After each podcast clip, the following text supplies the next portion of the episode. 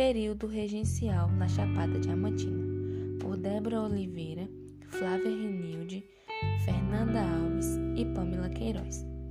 Ao longo do século XIX, a Chapada Diamantina viveu da riqueza dos diamantes e do ouro. A mineração intensificou o povoamento local. Paulistas começaram a explorar em Rio de Contas, ainda no século XVIII, e logo chegaram garimpeiros de Minas Gerais. Com o tempo, foi chegando mais pessoas interessadas nas riquezas, como lavradores, boiadeiros, ricos comerciantes da capital e senhores de engenho do recôncavo baiano. A importação e exportação do ouro e do diamante eram controlados pelos ricos comerciantes portugueses e os seus descendentes. Podemos observar em Lençóis o prédio do consulado francês, onde funcionava uma espécie de escritório para negociações das riquezas das regiões com a Europa. O período regencial abrigou muitos conflitos.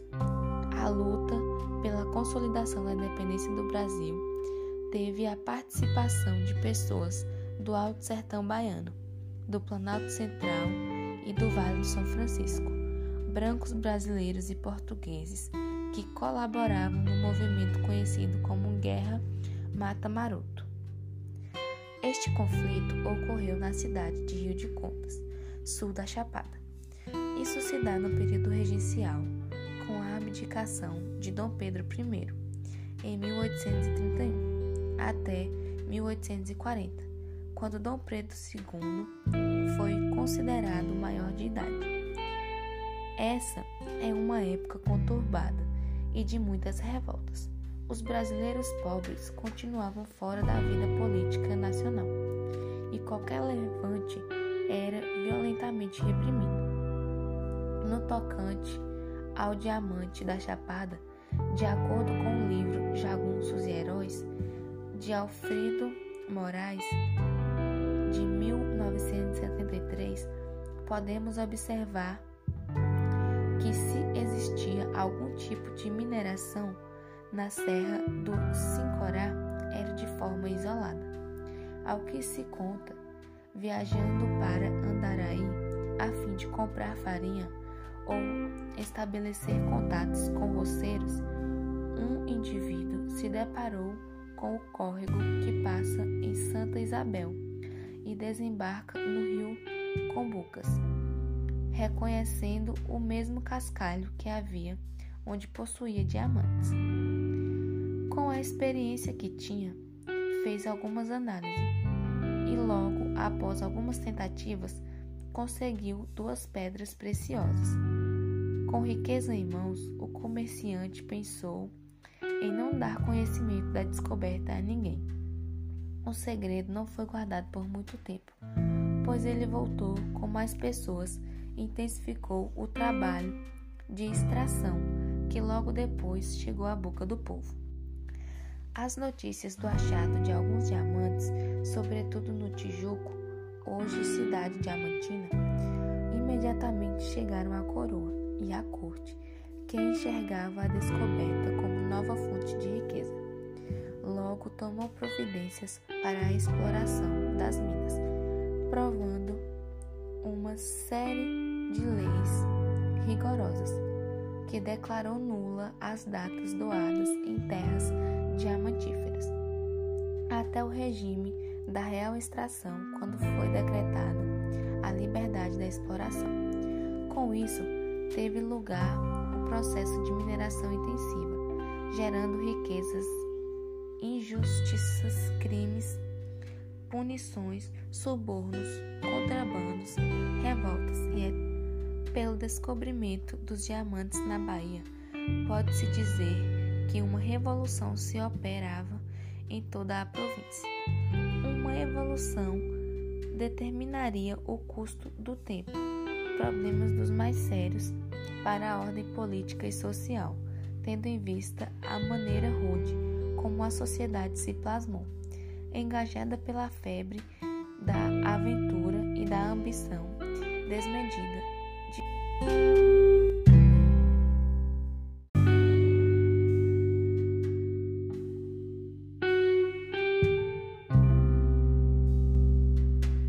fortuna fácil. Segundo o jornal O Parlamentar de 1838, o governo era traidor, corrupto e imoral teria permitido o arrendamento dos terrenos da Chapada Diamantina, deixando de lado os interesses das famílias que aqui habitavam, como denunciou o jornal.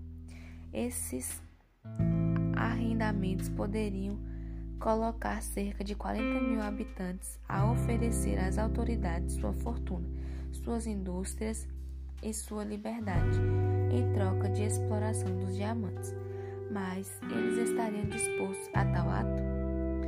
Pelo texto, os argumentos para tal disposição eram banais, porque a conveniência e a utilidade da dita disposição é reconhecida geralmente pelas pessoas imparciais e que desejam a prosperidade do município.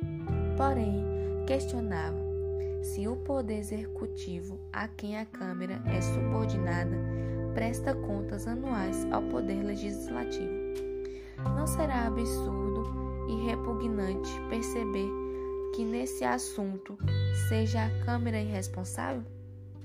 A matéria de o um parlamentar evidencia a negligência perante os habitantes das regiões diamantinas. A desigualdade e os inconvenientes eram explícitos. Permitiu-se aos particulares a extração dos diamantes de forma livre, como o exercício de qualquer outra indústria, o que acarretou em numerosas populações em um estado precário. Pessoas abandonaram suas vidas, seu capital, para entregar-se exclusivamente à exploração dos diamantes. Esse êxodo, em grande massa, fez com que a população do município da cidade de Diamantina crescesse abruptamente, usando do diamante como forma de subsistência. Ainda segundo o jornal O Parlamentar, se o governo queria e tinha o direito de tirar vantagens dos terrenos de Diamantina, deveria fazê-lo de uma forma que não afastasse tanto o ou até mesmo arriscasse a tranquilidade pública naquele local, como se observa na transcrição que segue. Ora, será possível que o legislador exija um sacrifício e a ruína de tantas famílias para conseguirem um título? E como poderá ser justo explorar indivíduos que há quase 20 anos vivem ali, com um título legal por terem a posse de terrenos minerais? A fase de minério, onde há licença para minerar, como também nas reservas para administração, podem dar algum proveito à nação, sofrendo uma imposição menor nas que há concessão e maior nas outras. Nos locais muito explorados, os mais pobres começam a lavar as áreas abandonadas em busca de riquezas para sustentar suas famílias. O hábito e a necessidade têm constituído para a classe mais pobre o direito de que fora revoltante expulsá-los de suas terras, como um roubo. Vendo essa exploração do governo com os terrenos diamantinos, podemos explicar os embaraços que encontrou o governo no passado e a razão por que, sendo tanta a urgência do Estado, ainda não possível tomar uma medida que tornasse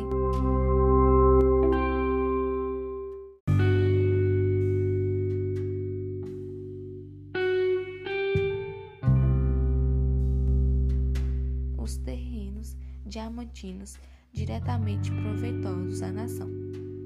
Como se vê, o início da intensa exploração de diamantes na região afetou drasticamente as famílias mais pobres. Fim da matéria.